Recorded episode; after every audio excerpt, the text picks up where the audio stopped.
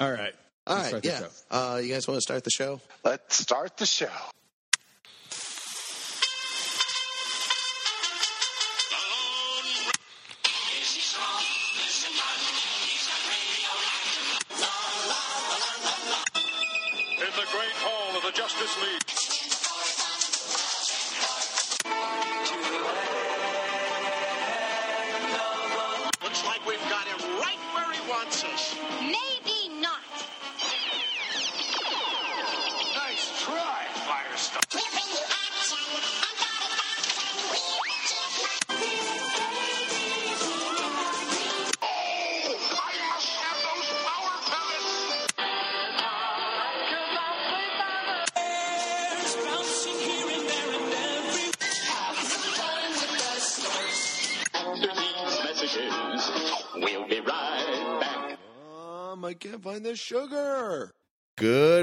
Everybody. Welcome to Saturday Morning Serial, the show that celebrates the themes of Saturday morning TV, which not only did we grow up with, they've also been growing up with us. Uh, and uh, this week, we are doing exactly what we promised to do, and we are talking about Saturday morning cartoons and how they've grown up. Uh, and we are doing that with a lot of help from our friend and our uh, our our lucky interviewee this week, uh, Aaron Augenblick, who of Augenblick Studios. Uh, you'll hear more about him and from him very soon. But first, hey, I bet you're wondering who the fuck do I think I am? It's me, Dan Grimshay. I'm your host. Uh, I've also got a full house here. Uh, Marquee, sound off. I bet you're here. Yo, yo, yo, I am here, ready to party. Yeah, that guy never misses one. Uh, hey, hey, Johnny Heck, you're on board, right? We've been getting you a lot lately. You're still here. Hey yo, yeah, you know, it's like we're pitching a no hitter, man. Don't bring it up. I might not show up next time. Okay, and uh, it's like a weird threat. Uh, but what what the heck, Jimmy the Gent Lazinski? I bet you're here too. This is the sound of my voice. All right, all of us together, and I'm so glad you guys are probably wondering why I called you. Uh, I've got to start with some late breaking news, uh, in the sense that this happened a while ago, and I'm late in breaking it to you. Uh, it's sort of sort of sad, but sort of sweet, uh, and it very it, it touches close to home. Uh, do you guys remember the uh, the classic Saturday morning uh, uh, cartoon studio Ruby Spears? Ruby Spears, yes. Yep. Right after like uh, Hanna Barbera, they cranked out all kinds of stuff. It was started by two guys named uh, uh, Joe Ruby and Ken Spears, and these are the two guys who created uh, Scooby Doo over at Hanna Barbera. So, and apparently, doing something like that gets you crowned royalty in the world of cartoons. Yep. You know, the Saturday morning group. They managed to back in '77, big year for entertainment. 77 they started their own studio and that's the uh, uh, uh, spears ruby ruby spears made all of the one or two hit you know season wonders the mr t's the gary colemans the police academies all uh, also some some favorites i know marquis you were a big th- uh, thundarr the barbarian that's them Uh-huh. Yep. uh, anyway, they have uh, the the studio itself uh, broke up, got sold off to like uh, uh, I don't know CNN or something back in the '90s. But these two guys, Joe Ruby, Ken Spears, kept working together, developing cartoons their entire lives, and they just passed away. Uh, Joe Ruby passed away, natural causes, nothing nefarious, uh, or even COVID related that I'm aware of, but just old age. Finally got Joe Ruby back in August, uh, and then Ken Spears, uh, just about seven weeks later in early November, passed away, also of natural causes. Just like John Adams and, uh, and and Thomas Jefferson, kind of. You know, Yeah. these two guys were literally developing stuff with Joe Spears in the hospice care at like 85 years old. I mean, they they these were two Korean War vets before they ever even knew what animation was. And then they get this job together, meet up, and they pitch this Scooby Doo show, uh, and the rest is is history. They spent the rest of their lives from then on just making kids cartoons. Korean war vets, mind you. Yeah. On top of that, that is that is cart. They they had no. I I don't know if they ever felt the need to apologize at a cocktail party. Well, and that's oh, also you're, you're a heart surgeon. Well, I invented Scooby Doo. Yeah, that's yeah. Their the all of their Ruby Spears um, uh, stuff was all in addition to all their Hanna Barbera stuff that they had already done too. Yeah, exactly. so, They'd yeah, already it's just- come up through that and made Scooby Doo. Yeah, uh, among other things. yeah, but yeah, you're you're right. And they they had. Um, I'm actually looking at a list right now. Uh, they Yeah, had give me some give me some IMDb reading here.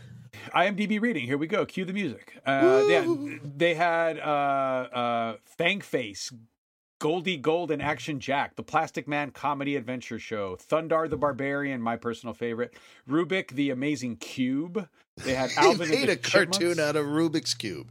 They knew Yeah. what they were doing. the stupidest video game in the world deserved a great cartoon. Um, Yeah, uh, you can Mr. still get rich selling fool's gold. They know it. Mr. T, which was an amazing cartoon. Uh, it came at just the right time. Mr. T was peak television. That Uh, little white kid that dressed up like him. Yep. That yeah. was the best part of that show. the Centurions, uh, and he also did the 1988 Superman series. So uh, he's got some DC cred, and he did. Um, I believe we were talking about this off off mic, but I don't know if you guys uh, out there in the audience remember this, but the popularity of eight or nine movies uh, did find its way to Saturday morning cartoons thanks to the creative power of Ruby Spears Productions. But the Police Academy, you know, Yeah, Police with Hooks Academy. and, Hooks and Tackleberry, yeah, they they had their own Saturday morning cartoon. Um, and you know, it's all because of this guy, you know, be, because of these guys. Um, These so- guys, and I mean, what a relationship! Uh, you talk about that. That's they now they kept making. I believe I don't know what they contributed to in their later years after I, you know, was done with high school, etc. By the late nineties, but these guys, I think, were just doing basically they wanted to do kids cartoons. Uh, culture, however, it, there's plenty of kids cartoons going on now. I know that you parents out there, you're aware of that but there are so many adult cartoons and have been for a long time. It's not like it's not even a thing like a gimmick like when the Simpsons first came out or Futurama. Like here's the new gimmick, it's an animated show. You just do a show that's animated. yeah, Oh, and, and anything and everything. zero as- stigma.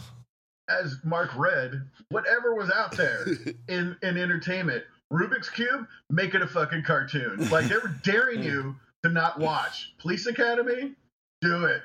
Mr. T, why not? I mean, They did like one for Mega property Man. got Pac-Man. Hubert Back Pac-Man, they did even video games, they were like, let's jump on it. Yeah. Mm-hmm. yeah. I mean, if you could make it into a serial, you could make it into a Yeah. cartoon. That's what they I like that's I like to think these two guys, these these these veterans, are just sitting around doing shots and going, "You know, it'd be hilarious." Rubik's Cube cartoon, let's do it. Just took another shot, and then they just pitched it, and they're like, "All right, you guys have been doing this for a long time." Or so they just walk in with like guns just dangling from their hips, you know, like Rubik's Cube cartoon. well, they're, they're actually, and I, I have no way to do the research in the next uh, two minutes, but um, there used to be a Hanna Barbera cartoon.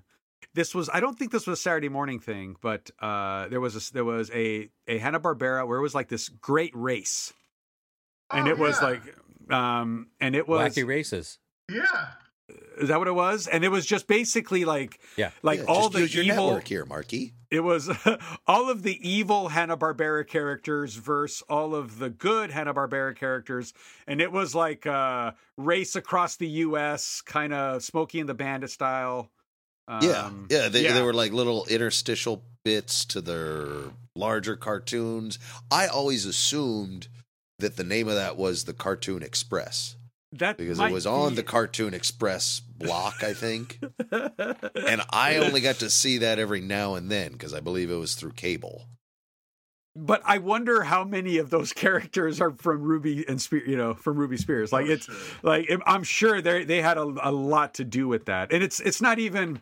And again, I have no research on this whatsoever. I'm just kind of thinking of it out out loud, but Yes. it's a it's a a, better um, prepared show would tell you whether or not they did. But we just like I- to tease. well, I- I'm just saying, like it's a. Dick What- Dastardly and Muttley were the fucking jam, dude. Those, I Yeah. was rooting for them to Yep. win, but they never Yep. did. Yep. Um, I just like how. Uh, oh, by, by the way, that? the the bad guys would win from time to time on that. Um, but I just think it's a good example of just what the kind of brevity of the characters that came out of that think tank. Like it was just like you just saw them all, and they all they all hung on to their character traits and it, the way that those character traits built into the story that they were telling, you know, in this race, you know. Um, it was like a variety show of Hanna-Barbera characters. It was really something else. Uh, uh, like an all star. The yeah, Avengers. The yeah, Avengers. yeah. That's a good way to think about Oh, it. The I, I was thinking League more like uh, that, that old uh, Battle of the Network Stars show. Something like that. I didn't want to give it as Yeah. much credence Yeah. as an Avengers kind of moment. I why not? That's This that's is- better, Dan. Yeah. Uh, eh, but but you know what? They they they did so well, and I feel like if there was a real story, like if there was a schism between Hanna Barbera and them, they're like, screw it, let's get out of here. You know, like early '90s Disney style or Don Bluth or something. But I don't think it was. I think it was they were like, I think we are good enough. We can leave Mhm. and they supported them and they had their own studio. I mean, it's not like they were sitting there coming up with all of these ideas. They were probably just sitting in an office saying, "Oh yeah, kids are spending money on Mega Man. All right, make a cartoon." Well, And what do you think No, is no, the? is, and hey, you know what? Not just that. I know a guy who's got his own animation studio Uh-huh. today. Uh, things Ah. are a little different, but he's been doing this since the '90s. Uh, I'm not saying that they passed the baton to him, especially because there's about eight or nine years between them selling theirs and him starting his. But anyway, I'm talking about our super guest today, Aaron Augenblick. Uh, you can catch his most recent work out on Netflix right now, and you probably need to because it's uh, beginning of 2021, not going so great already. But Netflix has you covered with a new series called uh, Headspace, based on the uh, wildly popular meditation app, also called Headspace. Um, if you know the app, then you're probably already familiar, and you don't need the app. Pull it up on Netflix. They're just little half hour cartoon, easy on the eyes, easy on the ears. History of meditation followed by a little guided meditation session. You don't even have to believe in anything to just do it. It helps. It's breathing exercises, whatnot. But that aside, Aaron Augenblick grew up with us. And that's why we talked to him. Me and Jimmy got on the phone with him, talked to him for about an hour. Guy was gushing right out of the gate. He's telling us about he loves the snorks. And if you say that, I know we're we're common we're common denominator here. Big fan of animation. So I, I would say, without any further ado, uh, and as a matter of fact, I should have just cut right to this. I'm sorry I called you guys in. Magic Interview Machine. Let's hear our talk with Aaron Augenblick. Meanwhile, Aaron's on the line. Oh, hey, hey, Aaron. Thanks, Emily. Hello. Hi, Aaron. Hey, how are you? Good, good. What's happening? Oh, you know, just uh, just just figured we'd kill a little time before this uh, quarantine's over by doing an interview. it seems like the most important thing in the world right now is a, a cartoon show. Well, that's Mhm. you can't you can't the stop the most pressing wheels. possible thing we could discuss. well, I'm, Let's try. I'm glad you're still willing. Uh, I'm, uh, I'm. oh, I will. I will happily do that. Oh, perfect. Then you you are our man. Uh, I'm uh, I'm I'm Dan You wanna- Shea, wanna- by the way. Uh, and you Yeah, you're hey, also going to hear Jimmy Lazinski's voice. Uh, give him a sample, Jimmy. Okay. Hey, Aaron, how you doing? This is the sound of my voice. is that pre-recording or is that an actual human person? That's that actual human. Uh, a little column Oh, A, a little column B from Good. Jimmy. That's great. Um, you. and uh, so uh, we're uh, this is an internet radio show, uh, uh, come podcast. So there are no rules. If you feel like cursing is going to help Yeah. you, do it. Uh, if long rambling stories are your thing, I probably won't stop you. So uh, feel free and just cut loose. Okay. Uh, and No, I, I've listened to the show. It's it's it's great. It's hilarious. I mean, there's not many people that Oh, that's one. References. So uh, yes, awesome. oh, happy thank you, happy Aaron. to be a part of that. well, excellent. Well, in you that want case, to talk Snorks? You got it. Snorks, Care Bears. I, I got it all. Oh man, this is going to save a lot of lifting on my part because I I always struggle to describe what the show is, uh, and it, I felt Yeah. it was important with somebody with such a such a big player in animation that I get it right. So I'm glad you took that uh, that burden off me. Well, it's like it, it's the sh- opening of the show is almost like your mission statement. I mean, it's like if you're going to hear Land of the Lost and the Snorks, Yeah. it's like this is either for me or not. I mean, he got the Snorks reference. That touches me. Thank you, Aaron. Well, Somebody's I mean, I appreciate Dan. it. It feels like I'm not so alone in the world when I and when I hear that someone knows what the Snorks are. Uh, that's that's high praise coming from uh, from a guy who's been running his own animation studio Really? Since what I do. I think I was still watching some of those shows in uh, in reruns and syndication. Yeah, So yeah, for sure. so hell, let's talk about why. What uh, personally, we're as you know, we're always trying to draw a straight line between Saturday morning cartoons and pop culture today. It seems like you've kind Yes. of been drawing that line. Uh, What? uh, How did That's you end job. up animating? That's literally my job. Literally Yeah. drawing that You're line. You're you're stealing my entire job from me. I'm just reading your business card But here, man. Well written. Yeah, no, I'm I'm serious. The um, you know, I, I'm obsessed with uh, cartoons, and I'm obsessed with pop culture, and I love it when you can use cartoons to you know touch on deeper, weirder, interesting subjects. Do you know what I mean? I, I think I think maybe it's growing up like with The Simpsons. Maybe that that sort of gets ingrained in you. But I, you know, and honestly, I actually think growing up, the combination of like The Simpsons and Roger Rabbit almost like Ooh. set me on a course uh, that that that for better or worse is what I still do to this day. Which is, I mean, I almost see like what we do is is almost like existential cartooning. Do you know what I mean? Like so, like you know, Roger Rabbit. Seeing Roger Rabbit at a young age, you immediately realize, oh, there's like there's more to this than just meets the eye, right? It's like there's a fourth wall there where you know characters can know who they are and and know their own limitations and you know I can do it but only if it's funny right and Mhm. like you know the idea that cartoon characters can die by just people not being interested in them right like all those things you know really led to what what what I became really interested in in animation. And you know luckily early on in my studio's career I got to do a few shows that established that interest like Wonder Showzen was definitely in that zone. Um you know the the idea of like taking these like especially 80s uh animation tropes and then using them to comment on you know politics and racism and violence and war and all like the darkest things but doing it with this kind of candy coding uh is just what I love to do the most That's that. You know what? I, I think that's the exact magic balance that I love so much about uh, Ugly Americans.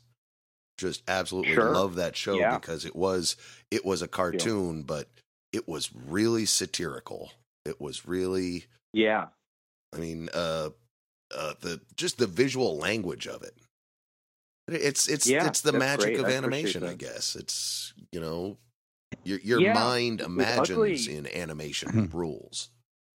Aaron, you well knocked you out know you knocked out about uh, four or five of my questions. Four out of five of my questions right. I, So, you so let gave me, past to ramble early on. right, right. That's a big no, mistake. making it easy on me. Uh, mistake. If you want someone to ramble about animation, I can do it. I love but it. I'm uh, here for, I- I'm here try for not it. to. I But- will try but- not to. But, But, no, me but backpedal real quick. One one yeah, is sure. an animator or a style that you think you emulate and try to present in your work?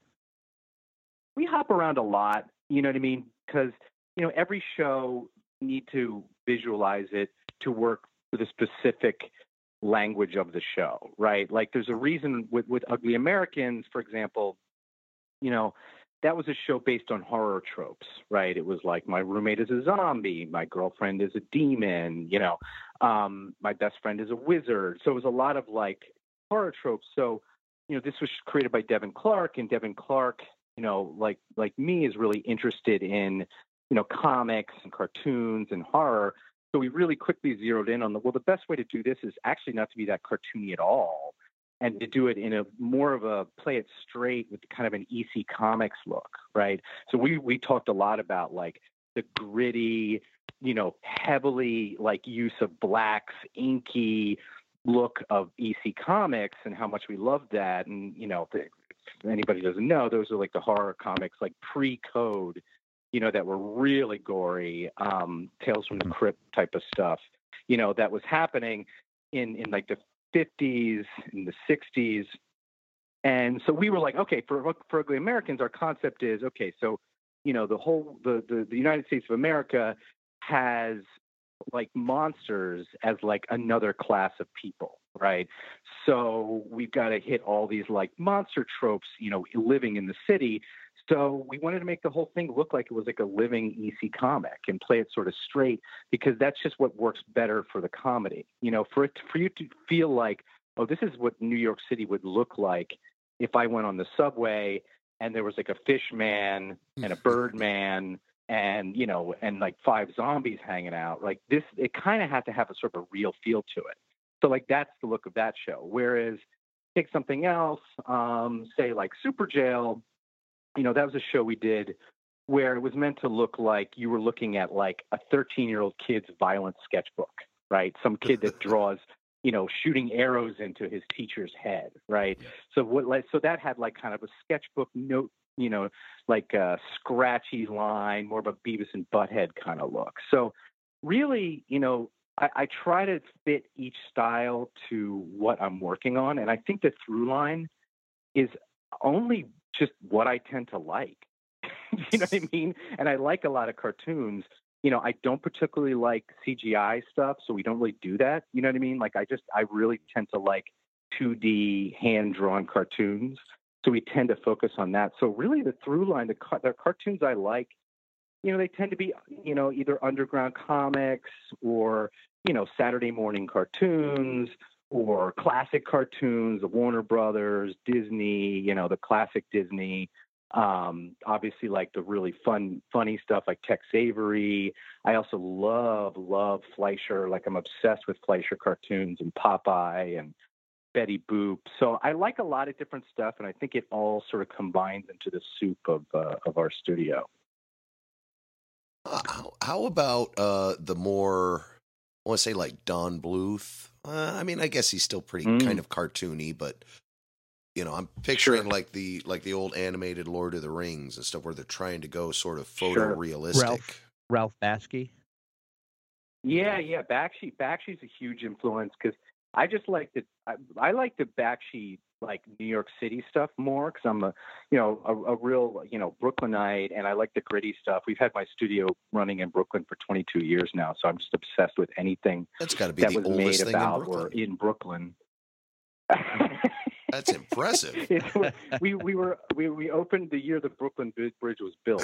So yes, that's we we are the co oldest things in, in Brooklyn. But um, I love Bakshi because he he was you know born and raised in New York and he did all this really great depictions of like Coney Island and you know the, the you know the sketchy parts of the city that I just am kind of obsessed with. So that 70s stuff is great.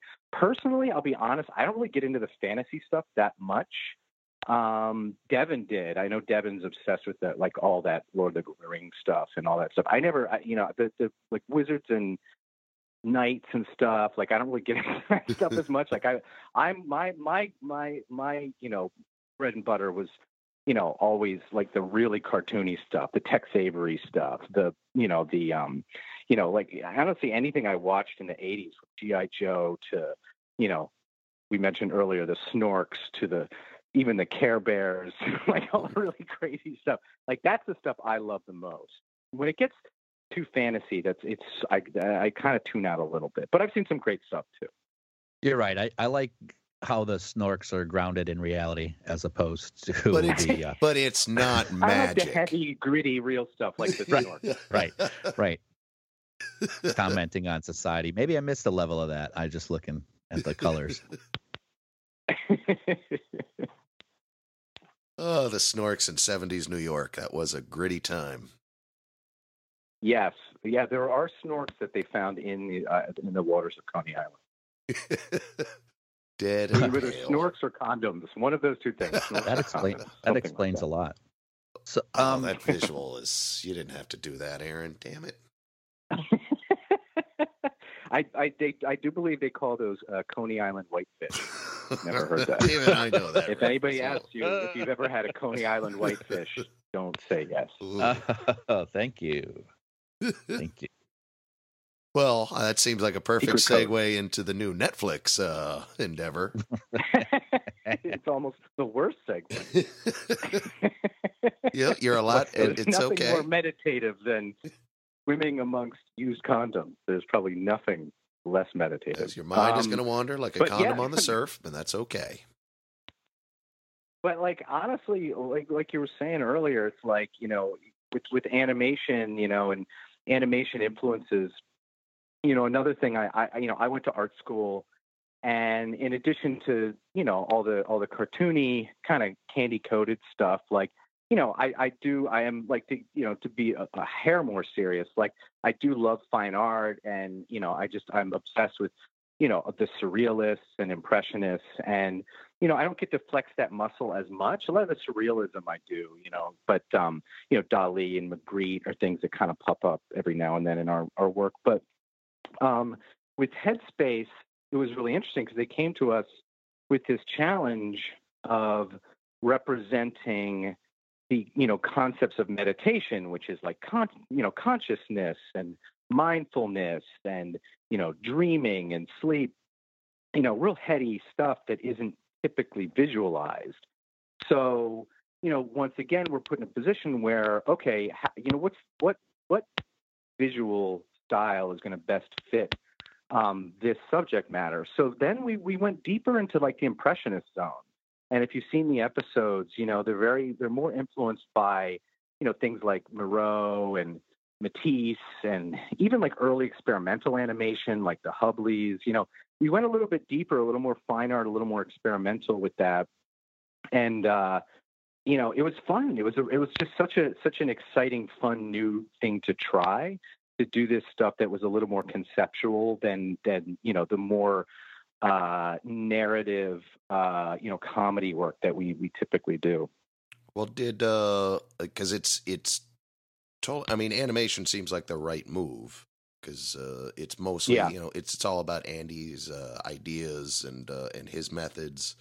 Uh, so you just sort of back him up. But did you ever like bring a you know a draft in to show him, and he just lost his mind, said you don't get it at all, start throwing chairs around the office or something, and you got to scrap it.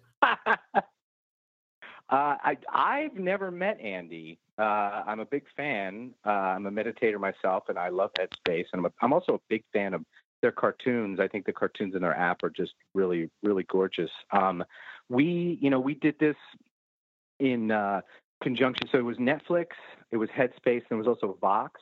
Um, they were the production company. So most of the interaction we had was with Vox. Um, so they did a lot of the legwork as far as you know we're not the only animation studio that worked on this show there was four animation studios we're one of four and we all split you know all the episodes up um evenly and you know for them you know they had to sort of they, it was really an interesting approach to the series because it was you know they they purposefully wanted us to make our episodes look like Augenblick Studios and not necessarily to be locked into you know the style guide from the headspace app because they didn't want this to just be you know a you know you're watching a 20 minute long ad for an app right? That would be pretty cheap. And you know this is netflix. They're they're like you know high grade entertainment like probably some of the highest. So they really wanted to ex- approach this in a more experimental way. So they picked four studios that they were fans of and told all four of them take your episodes we're giving you you know four of these episodes and interpret them visually in the best way you possibly can see that is true to your own studio style. So that's what we did. So that's what we did. So you know, most of the back and forth we did was with Vox, and they were the ones that sort of were, were making sure, keeping the bird's eye view on the show that everything, you know, had a consistent look, even though everything was being done in a different way. So they just gave you the audio and said, "Go crazy. Let's see what." Pretty much. Yeah. Pretty much. Yeah. And we then- would get the audio in. Yeah, that was And it. then what? And then what's that process? Do you put some headphones on and lay down in your bed and and maybe sketch what you're thinking, or or or how do you how do you go from the audio to what we're seeing on the in the yeah, on that, that's a great episodes? No- question. Did you just come to I mean, in the know, desert and it was all written before you? well, we handed out peyote to all of our artists, and then we we would ship them out to the desert, and then pick them up a week later, and then the, the animation's done. So it's a really nice system. That's a process. Uh, but- the- same same way we edit It's the a great show. process. Awesome. the, um, interesting enough, you mentioned Ugly Americans earlier, and you know the creator of Ugly Americans, Devin Clark, is you know one of my lead creative directors at the studio still, and he actually took the lead on directing this show, and um, so a lot of this came from him. He did uh, the, a lot of the thumbnails. I think almost all of them, um, the thumbnails for the show, and it you know it really it really was you know we would talk to to um, uh, Vox and and you know get the audio from Andy and talk a little bit about the episode. And every episode, it's free flowing, but there are segments like you know the segments are you know learning about the history of, of meditation and learning about the science of meditation and the process. And there's like little segments, and then it all leads up to an actual meditation that you do. So we would take those segments and brainstorm. We we had a we had Devin and a couple of our artists. We had a couple lead artists that would just sketch out interpretations of some of the visual ideas. They were just really appro- approaching almost like paintings, right? Where it was like, what's the best way, you know, I could, you know, represent this line of dialogue or this section where he talks about his experiences in Tibet. Like, what's the best look for that segment? And they would jam out like a bunch of inspirational art. They're called style frames, and then we would you know present those to the to the client and to Andy and Headspace, and they would tell us what they thought of them. And then from there, we now we had this kind of like inspirational art that we would you know that Devin would essentially thumbnail the episodes and connect all the threads together, right? Into you know just really rough sketches into like one long continuous narrative, visual narrative. And then from there, uh, that goes to our animators. So now they have a basic rough storyboards and they can take it from there and start actually doing like the actual full on color drawings and the animation. So I mean that's that's like the, the the least boring way I hope that I could I could explain what the process was. No, Does that make I, sense? I, I thank you for walking us through it that way because I knew Hmm. at some point you would have to get Andy to sign off on what you were doing. Oh yeah, He seems no, no, chill, but I'm all- sure. every, every every level. Well, there's a lot of things they didn't want to do. You know, Like it was, it was was interesting about the show was like they didn't want to have an Andy character. Do you know what I mean? That was Mm. really important to them that like this wasn't a show where there was like a little cartoon Andy walking around, you know, talking to us, you know, like Mr. Magoo or something. You know what I mean? Like Mhm. they didn't want it to like have that kind of corniness. And also, Was was know, that kind of like think, uh, Andy- like your instinct though, or like maybe all the animation houses first thing they said was, "Okay, how should we draw you?" He had to say, Well, "No, no, think no." about it. It's like, how many animated shows have you seen where there's no characters? you know what I Yeah. mean? It's almost the most important facet of every show we do. It's like, okay, who's the main character? You know, it's like who who are the, who are the people that we're going to be looking at every episode? Yeah, And you run the risk this, of it was the making a opposite. PowerPoint instead of a cartoon like that. I see. A hundred percent. And it was really important that it didn't feel that way. It didn't feel like a PowerPoint or some sort of instructional manual for meditation, which is an instant tune out. So it was really interesting because the first thing they said was like, we don't want to have like Andy represented in any way. Right. So everything, every, even though every episode is going to have the through line of him talking to us, often about himself and his own experiences, but you can't ever show him.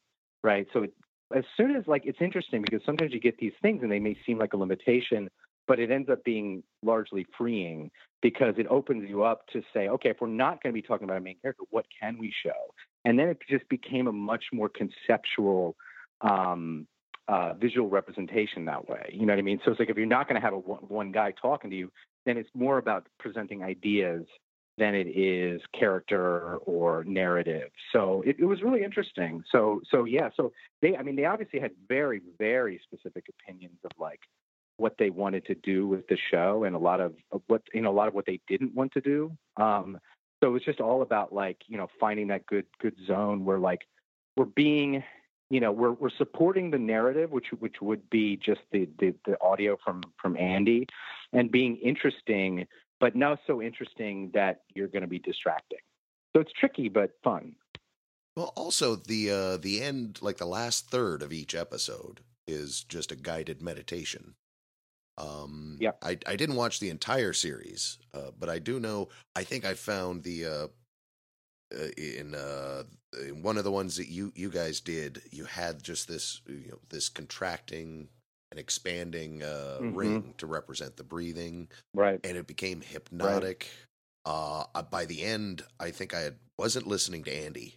I was just so focused on is that just a coffee cup stain that they used or something? Like I found myself drawn into that, but I think that's kind of the point, right? Hopefully, I mean that was that was one of the trickier challenges we got was that you know with the actual meditations was you know they told us okay for this the, the, you know the, the second or the the last third of the show you know we're going to have a meditation in which you know we actually want the viewer to be meditating so therefore the goal would be that they're going to close your eyes and not watch your cartoon right so i've never had any i mean it's always obviously Makes it a little opposite. easier. like Makes it a little easier on the you. last thing you want the last thing you want is for someone to look away from what you're doing right? Right. so uh but but the problem was you know it was it like we couldn't just go go to black on the screen. This isn't netflix right? It's like prime entertainment and you know it can't you can't just turn off somebody's somebody's show. So there had to be something there that was going to look really amazing and and fit the concept of meditation but not be something that's so interesting uh, or or in any way riveting or intriguing that you're going to want to open your eyes to watch it right so really what we were trying to do was basically create an animated lava lamp you know like something that's there that feels nice to be in the room but you're not going to necessarily you know sit there and watch it i mean i guess you're unless you're stoned Well, I guess Which you didn't see me too, coming. but I was- no judging.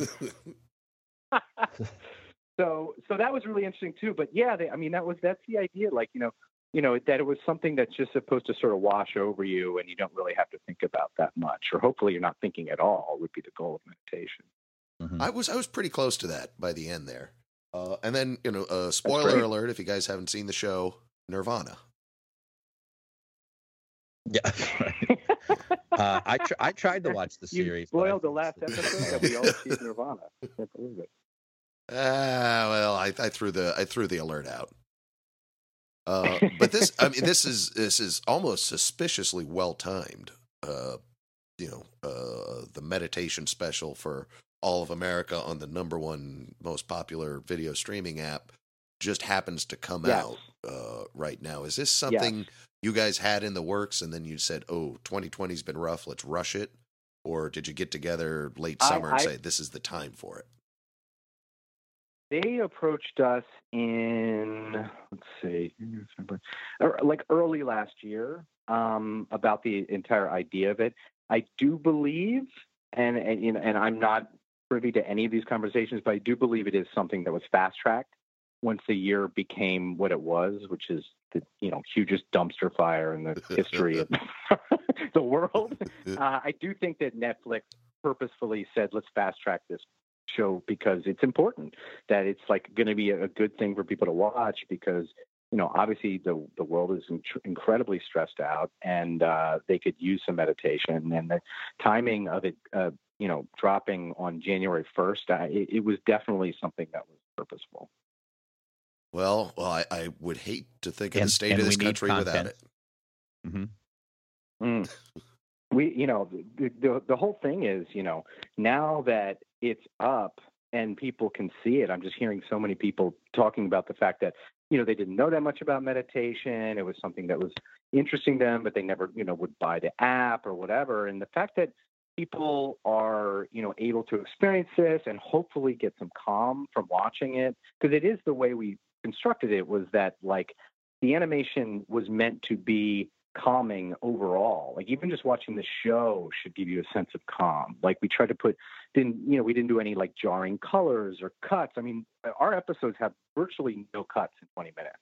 One one one scene just flows to the next scene.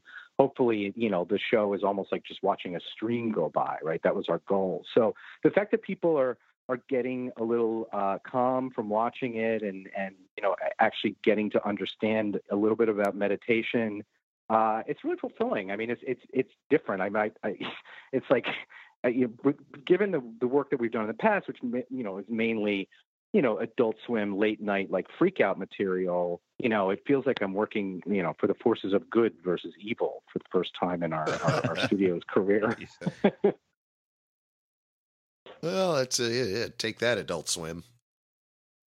I mean, I mean evil in the best possible way. I mean being super funny, really dark, really subversive. Uh, I, and believe me, that's what we still do every day. But uh, we get to have this nice little experience of giving people a little sense of, of calm. So that's it's it's nice. It's it's it's it's definitely. Uh, um... Mhm. Well, that's a and and like I said, this if not now, then there's really no point to ever being calm. So yeah. so thank you for that.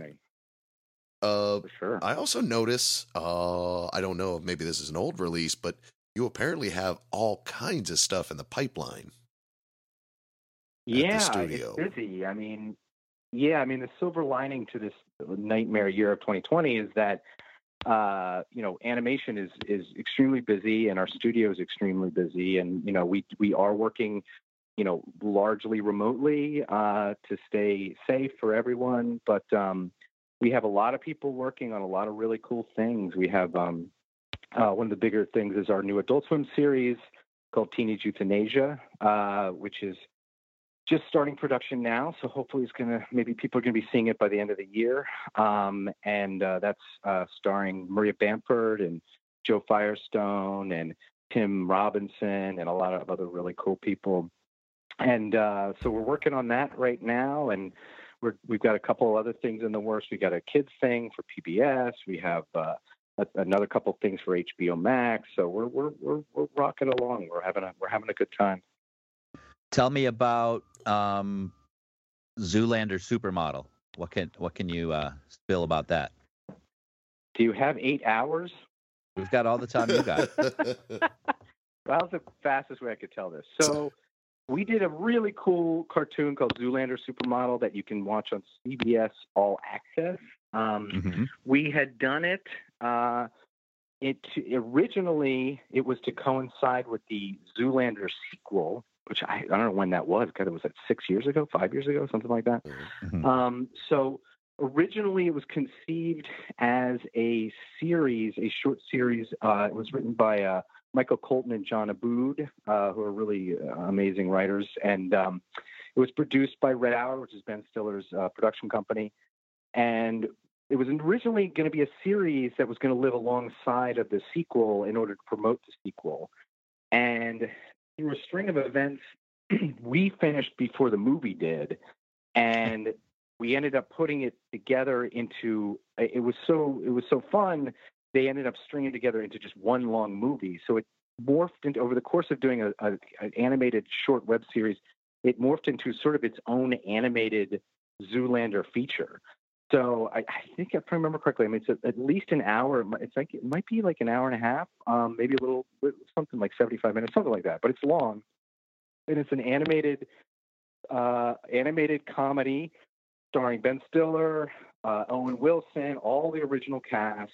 Uh, in addition to all these special guest stars, we have the all the Kardashians are in it. Um, Heidi Klum. Uh, our narrator is Tim Gunn. There's like a ton of big stars in it. Patton Oswalt plays a character. Just all these amazing people, and um, it's it's really funny. And then what happened was when we finished it, it sort of got shelved by Paramount because they didn't want it to then compete with the Zoolander sequel, right? They didn't want to have two Zoolander movies coming out at the same time.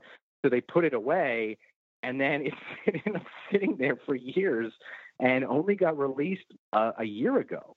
And I think it was essentially that CBS All Access realized they were sitting on it and said, "What is this Zoolander animated feature that we have? You know, what's what's been done with this?" They found it, and then they they decided to premiere it. So it was kind of a long, twisty journey, but it's really funny. I'm really proud of it. It's it's essentially the concept is that um, Derek and Hansel are superheroes that use their powers of good looks to fight uh, the evil forces of uh, ugliness and and fashion and the fashion industry, the dark forces of the fashion industry, and uh, it's super funny.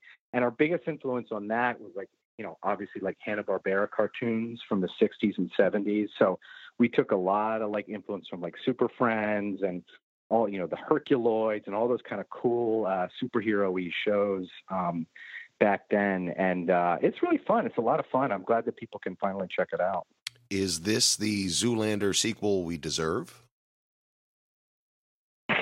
You can know say what? it. I we like need. the Zoolander sequel. Maybe I'm crazy, and I just I'm a big fan of Ben Stiller, and he was always he was so great to work with. I think that sh- that movie gets a bad rap. I, I know they spent they work really hard on it, and uh, I I think that is that movie is uh, unjustly uh, uh, uh, ridiculed. I think it's a great movie. Mm. I'm taking a stand. Well, Okay. well, that's There's much worse movies. Well, that's fair. fair. I'll give you that. I'll give you that for sure. Not a Much whole lot worse movies that have Zoolander in the title, though. True. Look, Zoolander, the first one is one of those things that, like, you know, it's lightning in a bottle. Like, it's just Yeah. such a good movie. It's so funny, you know, and it's like it. it- Any other incarnations are just really hard to replicate. You know, it's Mhm. tricky. Yeah, I just found out about the supermodel uh, project right as we were doing some research last night. So I'm looking forward to going to watch that probably Yeah. later this weekend. I'm uh, really it looking forward. Yeah, I Yeah, definitely will. Yeah, it's look- really funny. funny. I mean, the craziest thing for us was that, like, you know, we started, you know, working on this thing, and obviously it's, it's Zoolander, so it's it's all about pop culture. So there's just all these like, you know, stars written into the the episodes, and like we were like, oh, we'll get all these great sound alikes, and then you know, pretty soon, like Ben Stiller was like, oh no, you don't do sound alikes. Like this is Zoolander. He's like, when we did the first one, when we mentioned David Bowie, we didn't get a David Bowie lookalike. We got David Bowie. Like he was like, we got to get the real people. And I was like, oh my god, now I got to get all these people to record this stuff. You know what I mean? It's like, okay, so now all of a sudden, like, I got to find, like, find out if the Kardashians can, like, do funny cartoon VO. I, I don't know. So it ended up, they did a good job. It was fun. Mm, well, there, well, yet another reason for me to get uh, CBS All Access. Uh, Plug away. and Yeah. and if I'm and if I'm keeping track here, you're you're on Netflix. You got this on uh, CBS. Uh, you get the uh, Mhm. you got the uh, uh, uh, HBO Max stuff coming up. Uh, is that is that where teenage euthanasia is going? Teenage Euthanasia uh, for Adult Swim, um, Okay, so and now that tradition. HBO Max and Adult Swim are sort of cohabitating, uh, you know, I, I have a feeling it'll be viewable that way. Um, I know that all of our shows that we've done for Adult Swim are now viewable on HBO Max. You can see the Jellies that we did with Tyler the Creator. You can see Superjail uh, that we did with Christy Karacas. So all that stuff is up there on HBO Max. So I, I, I, it's it's an Adult Swim show. I just have a feeling you may be watching it on HBO Max. Oh, good, because I don't have cable anymore. exactly. exactly the point. Exactly the point. They figured me out. Uh, all right. Well, I, I feel like you've got to be busy. Uh, you've got a lot going There's a lot happening. Yeah. I don't want to keep you Yep. too much, but uh, we do like, especially because you've been such a great sport. We feel like it's only fair if you have any questions for us. Uh, Go, go ahead, Aaron. Hit hit us with them. Uh, so it seems like you guys have a deep dive in in animation. I mean, the obvious is what's what's your favorite cartoons, but I, what, I, what's the cartoons you hate the most? Mm. What do you really hate? Hmm. What bugs you? What do you see and you're like, why do people like that? Is there anything? Is that a bad question? Yeah, no, I don't think That's a it is. that's a and great and if question. they're my cartoons, that's fine. yeah, there was this uh, meditation thing. it would wrap things up nicely. Didn't work at all. I Uh, got a bloody nose. No, uh, you know what? I think I uh, I'm older now, so I appreciate it. But when I was a kid, the uh the Pink Yeah. Panther cartoons really Yeah. kind of annoyed me. I didn't know what they were up to, and it bothered me that they Yeah. refused to speak. And They the Panther himself dialogue, just right? seemed None. unlikable. Yeah, it was just the the what that Mancini score and them for like ten minutes at You- a pop. He's a bit of a little And rascal. this was the actual show, not the uh, the the. They did have it in the movies. You Yeah. talking about the movies or talking about the? the No, TV it was show? like a show, but it was they were small. It seemed like there was interstitial yeah. in larger cartoon collections on Saturday Right. morning. I think when they would just scrape together old stuff. But I, I think they made more than just the the the bits for the movies. I think that was the one they had an anteater character too. They added Yeah. an anteater. yeah, had yeah, one of like yeah. Morey Amsterdam I or think somebody those was were his voice. sixties, seventies.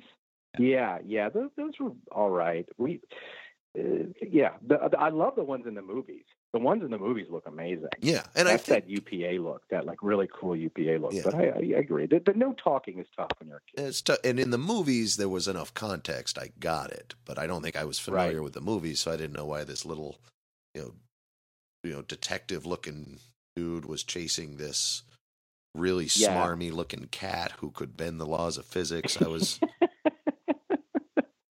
Uh, so yeah, and now that I'm Did older, you, I get it. uh, I know what it is. But I think at the time, uh, it, that cartoon would come up, and I'd say, "Ah, just change it to the news." Wow. Did you? Are you fans of Jeff Koons, the fine artist? Oh yeah, He's one of my he's one of my favorite fine artists, and he's got that great sculpture of a, a naked girl uh, cradling the Pink Panther. And they asked him why why is this naked girl holding the Pink Panther? What what's she doing with him? And she's like, what would she what what what, what would a naked girl do with the Pink Panther but have sex with him? ah, the artist That mode. was a, that was a good answer. Uh, but yeah, Pink Panthers. I, the six, the '60s stuff. I, I love the UPA stuff, but it's funny you say that with the with the no talking because it's like I remember sometimes I'll hate stuff as a kid, and then I'll just realize I just didn't understand it. I, a lot of people talk about. Are you guys Tom and Jerry fans? You like Tom and Jerry? Oh yeah. yeah, I, I'm a big Tom and Jerry fan, and, but there's people forget there's like different eras of Tom and Jerry, and and like you know there was like the Friz Freleng version, and then there was the Chuck Jones version, but there was also this really oddball version of Tom and Jerry, and if you know it, you know it. If you don't, I recommend looking it up. Which is the later episodes. They started making them, I think in Denmark, it might be either Denmark or Sweden, something. Um, and there were no, there was no dialogue, obviously, and they were made by by uh, you know a foreign company that wasn't familiar with the Tom and Jerry films at all.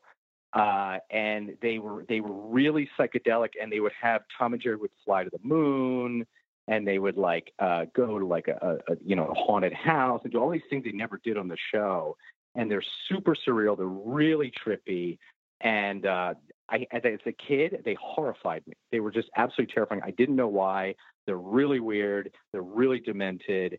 And then now I went back and watched them, and I think they're like some like I think it's my favorite Tom and Jerry. yeah. It's it takes that. I don't want to say kids are stupid, but maybe I was a stupid kid.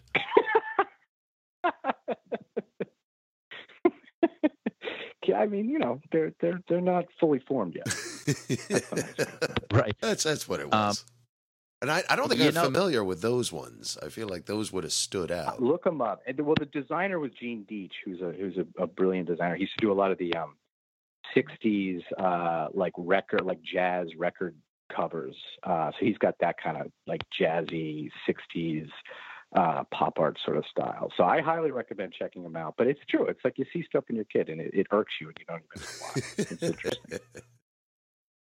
Uh, yeah, I was gonna say the the old as a kid, the old Star Trek. I mean, I loved Star Trek. I loved the stories, ori- but that first season? old I, I want to say filmation animated series. Oh, the animated one. Oh, yeah. Right, Oh. right. Where they were where they were Yeah. like they were like maybe shooting one frame per minute aside from the mouth flaps and it and it was a- a lot of Yes. times just a reverse of the same picture, you know, if it was especially if Captain Kirk's talking they could only flip that picture so many. T- I mean, now I kind of Yeah. understand it. It's economical storytelling, right? But as a kid, I was just like, it's the same picture. It's that they don't do anything. I love Star Trek, but they don't do anything. Yeah, it's like when you start making animation, you you you you get less angry at that kind of stuff. You know what I mean? Because you're like, Right, oh, right. right. Because The more I learned about they it, probably yeah. had no budget at all. They had to crank out. I'm sure you know whoever made it. I don't even know who made that show, but was probably like, oh, we got to capitalize on Star Trek. Crank this stuff out quick. Get it out there. You know, and they didn't have any time to make it good. You know, and like it's it's funny. Like I you know I I'm obsessed with like He Man, right? Like I love He Man. You know, but it's just an awful looking show. I mean, almost everything about it is terrible, but it's really great to watch. It's really fun, and I it was like my favorite show when I was a kid. It was really fun, but you know, I went I went back and found there was like um interviews with the people that made He Man, and when you when you hear them talk about it, you know, it's like they were their their output. They were putting out like a hundred episodes a year. Yeah. They were yeah.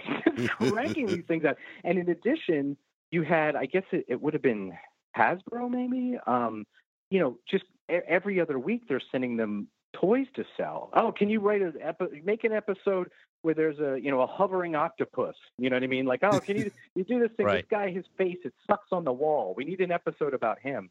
I Yeah. mean, imagine writing a hundred episodes of a show in one year where you've got these kind of bizarre, you know, directions that you have to do. I mean, it's like what they pulled off in retrospect that they made something that stood the test of time is actually quite admirable. like I'm like now I used to laugh at He-Man, I think it was terrible. Now I'm like actually impressed by it. I think they did a great job because it's it's fun to watch. Yeah. The volume of work that they put out in that time frame, like you said, to, to learn that. Uh, a, a similar example as a kid, I'm like, how many times can they show this rotoscoped He-Man pulling out his sword? You know? I mean, I mean, I get the transformation. Yeah, that one should be the same every time. But he's, you know, it was the same. I was, I'm remembering the same rotoscoped sh- shot of him. But to do that many episodes, they're just like, oh yeah, give me rotoscope He-Man, and then uh, a flying octopus, right? And uh, And the producer says, all right, one well, that added five seconds. You, you need 21 and a There's half one more. shot they use every time of He-Man running and changing directions. yeah, yeah, yeah. You see it. Yeah. It's it's in your brain there somewhere. It's it's now a part of your DNA, unfortunately, and uh, I I love that. We did a segment for uh, Wonder and uh, called Hebrew, which was uh, about a Hasidic guy that when he uh, holds out his sword, he becomes African American. And uh, it was a really funny How, one. how are we spelling that that? was he, Hebrew, like Hebrew, uh, Hebrew, uh, and uh, that was on Wonder Showzen, and really funny segment, and uh, that was uh, so fun. That was we just deconstructed He-Man, and that's right, like sort of my appreciation for He-Man grew because I started, you know, tr- you know, we're doing a parody, you know, so I wanted to really understand how it worked, and you know, we found all those rotoscope shots and you know all those painted backgrounds and like just little little touches that you see when you watch that stuff. It's like like you know th- they were making so many episodes they wouldn't take care of the cells very well. Like they didn't care. Like this was essentially like kids junk.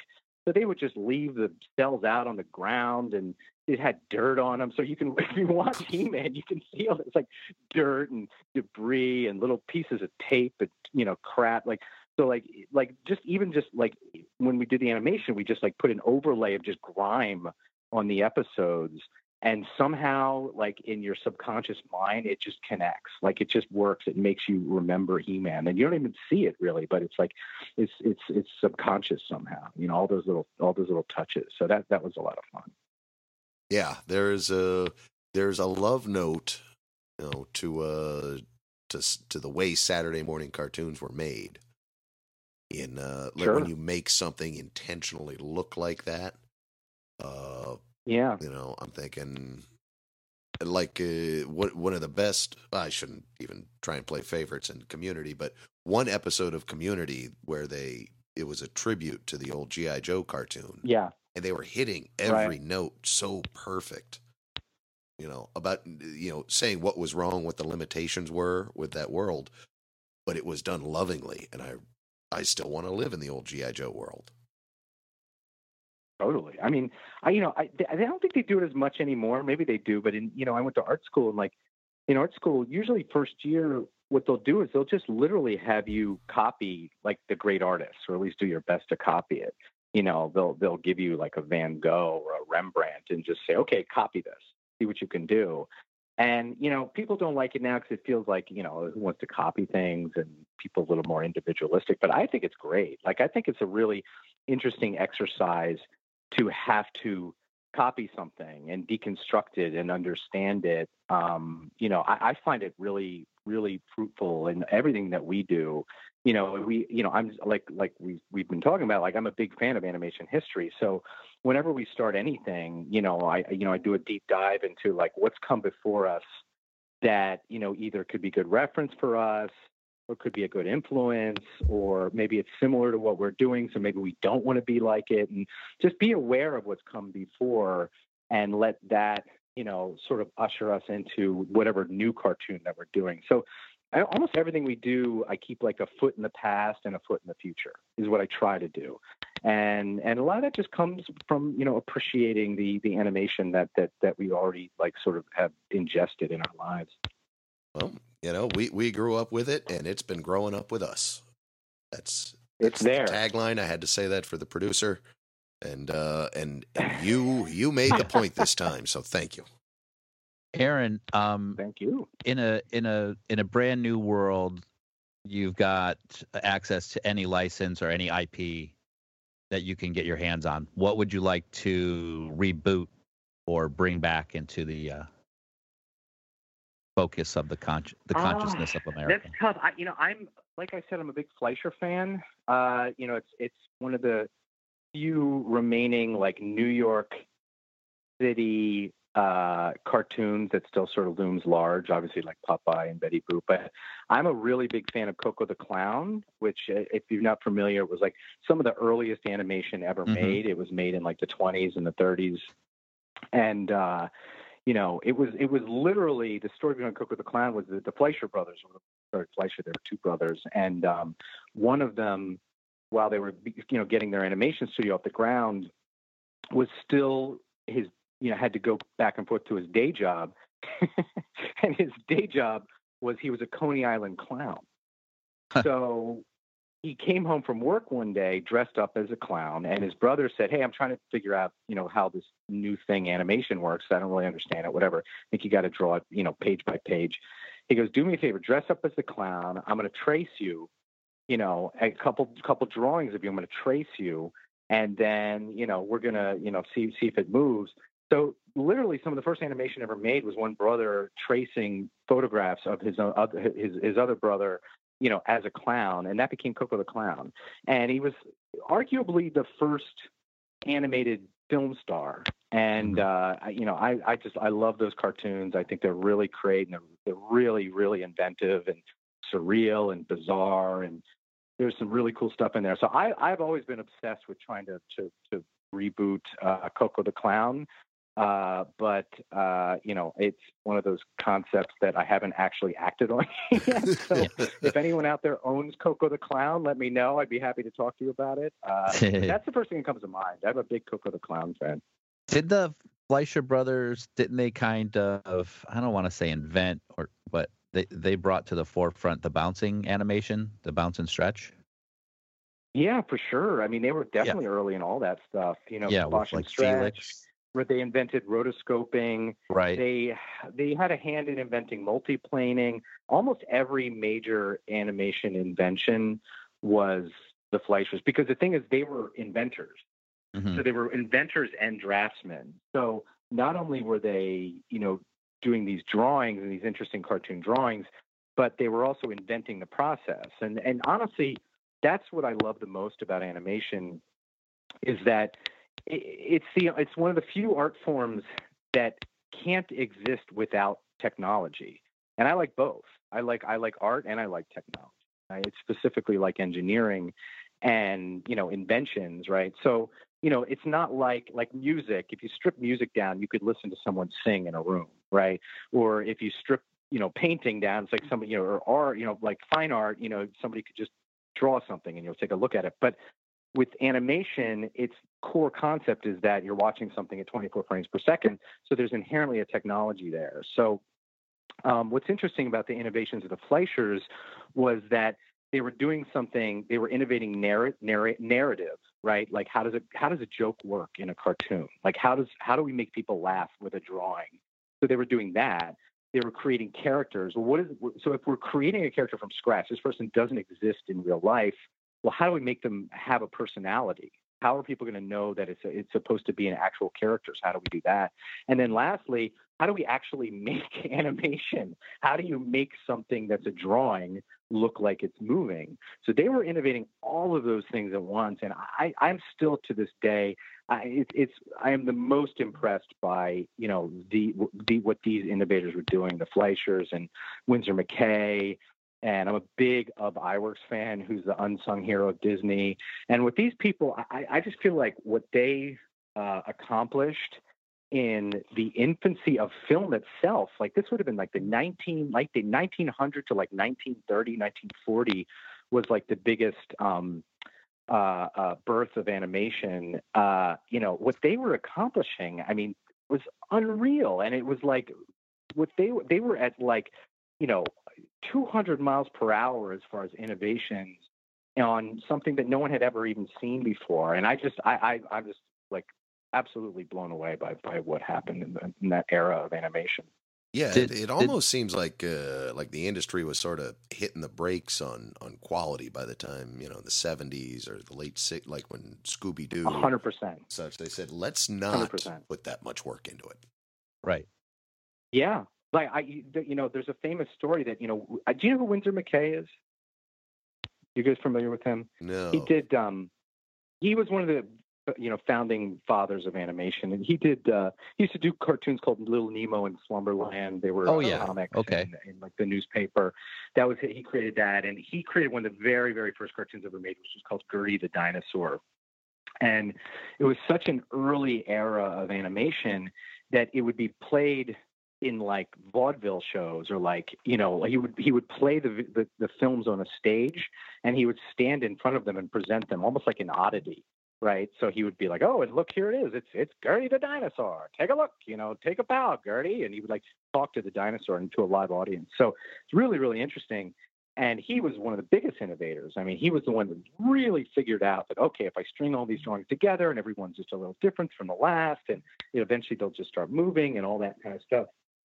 So he, you know, cre- essentially created animation, and then it must have been he was an old guy by this point, but maybe by the 50s, maybe. He they had you know he's like an old guy that like founded this forum and he went to like a convention they had about animation and he went to speak uh to all these people that were honoring him with some award and he just went off. He was like you people are terrible. You've ruined this art form. Uh-huh. I made this. This wasn't meant to be like animals hitting each other with hammers. This was supposed to be like as, as equal to the greatest impressionist paintings in the Louvre. Like this could be art. This could be fine art. This is a new way for people to be even understanding animation or understanding information. And and you're you know you're having having people throwing each other off of cliffs. This is a disaster. How dare you? What have you done to my art form? So he was mad. he was really mad by 1950. Oh, and and young Dan would have booed him off the stage for, for being a killjoy. but now I'm crotchety enough. I hear him. it's yeah, it's it's it's interesting. It's it's very interesting. I mean, but then but then look, I love those cartoons. So who knows? I mean, generations are meant to to pass the torch, I guess. Yeah, and there's still uh, new styles in animation are coming about all the time.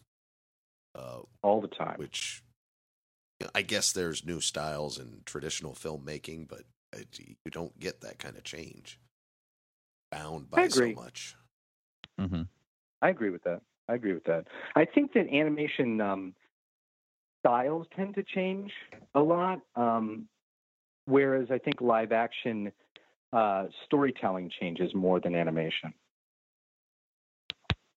You know what I mean? It's like like in live action, you get a lot more kinds of stories, whether it's you know a thriller or a little you know a, a mumblecore or you know a, you know hard comedies, you know mm-hmm. you know uh, faux documentary, whatever. Like I could name a zillion genres of, of of movie, right? But how many genres of animated movie could you name?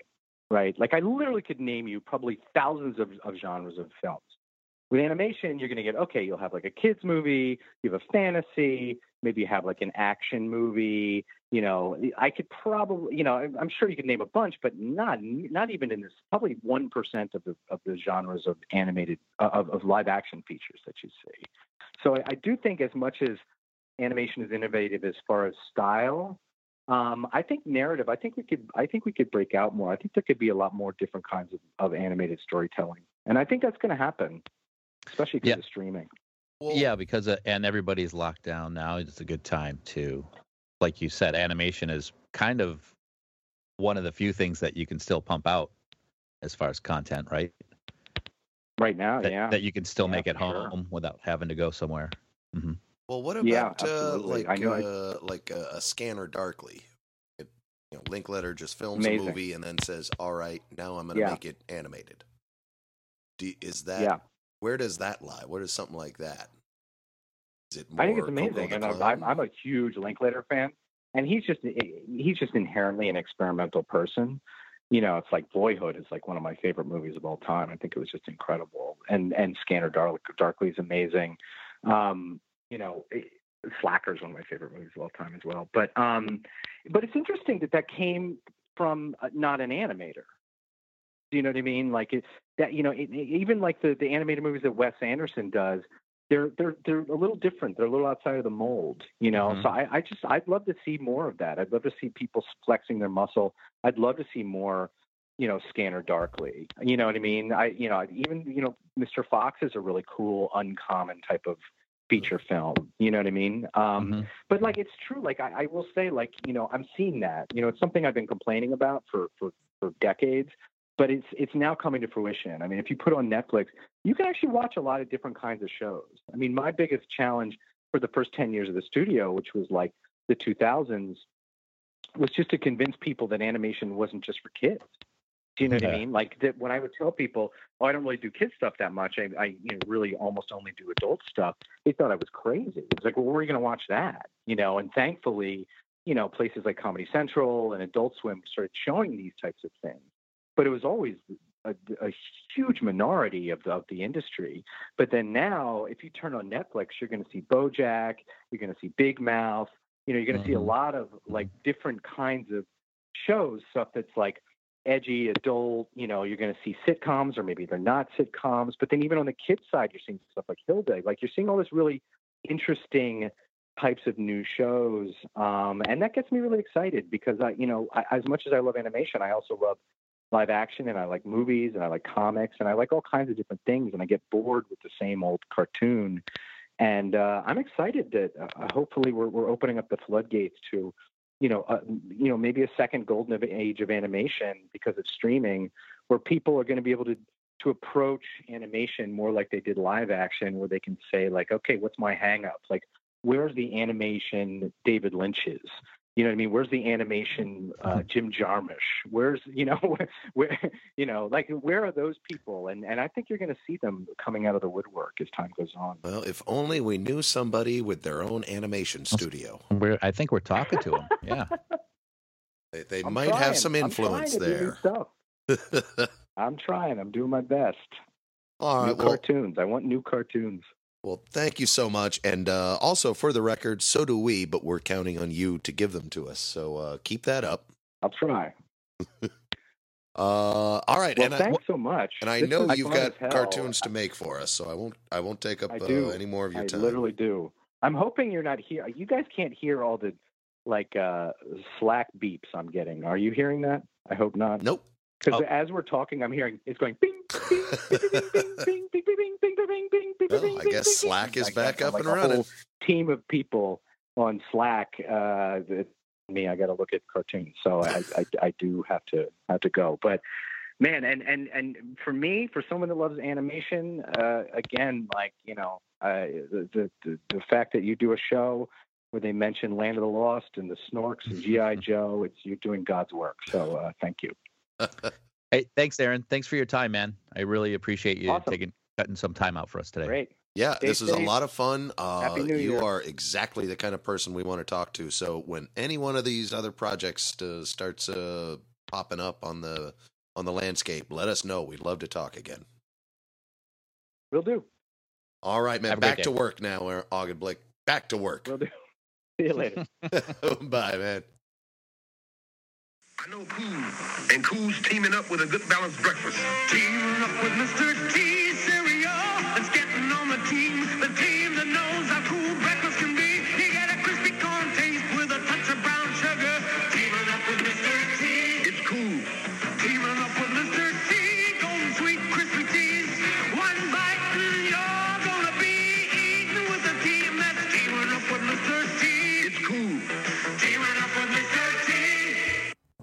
It's cool.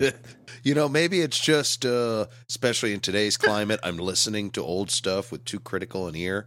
But did anyone else catch that? And a hint of brown sugar bit. I, I feel like Oh, that yeah. songwriter, jingle writer, was really working hard on that song. Like there's a full like there there's a full song in there, not just a not just a cereal commercial.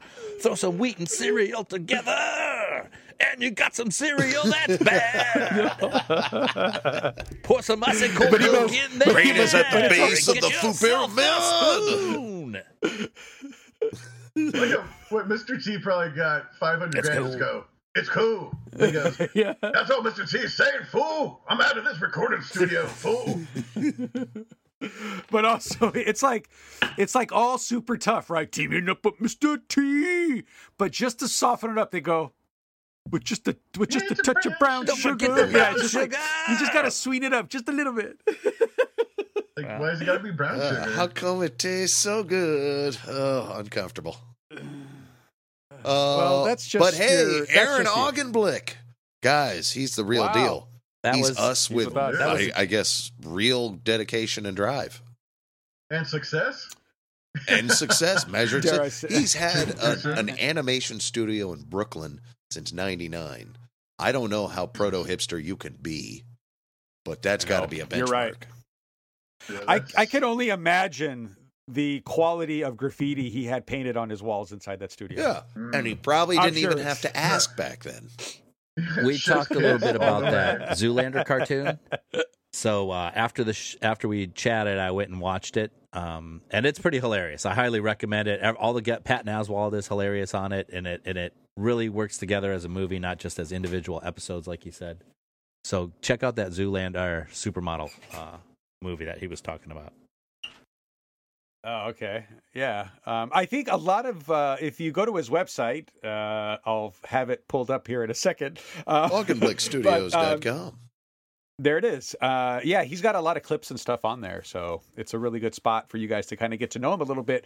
Um, he's he's hard to track down on IMDb because you know when it's a studio like i- if He's um, cartoon Illuminati. You know, he's behind the yeah, scenes. yeah. Uh, You're not yeah, going to uh, see his fingerprints. He's like the men in black of, uh, you know, I I have a friend who who does uh he lives in LA and he does animation like for live action stuff. And so he worked on Batman vs Superman. And I I asked him what he did and he goes, "Well, you know that one scene where the Batmobile's wheels are turning and it goes around a corner?" And he's like, "That's me." so you don't get credit for that. so he just works for a studio and no, he works for an animation studio. It happens to be live action computer animation, but a a movie studio will contract will contract these little scenes out to these other studios and they produce it. And so it's the same thing with our with our guest he does so much animation for so many other things that he his IMD presence isn't that big, but he's everywhere. This guy's been busy and productive and successful for a long time. yeah. Um, and you just you just don't even know it. You don't even know. Yeah. He, and uh, as we discussed in the interview, like he's got stuff that he's sort of helming creatively more coming up. Uh, but traditionally, yeah, he's uh, uh, he's mostly been the backer.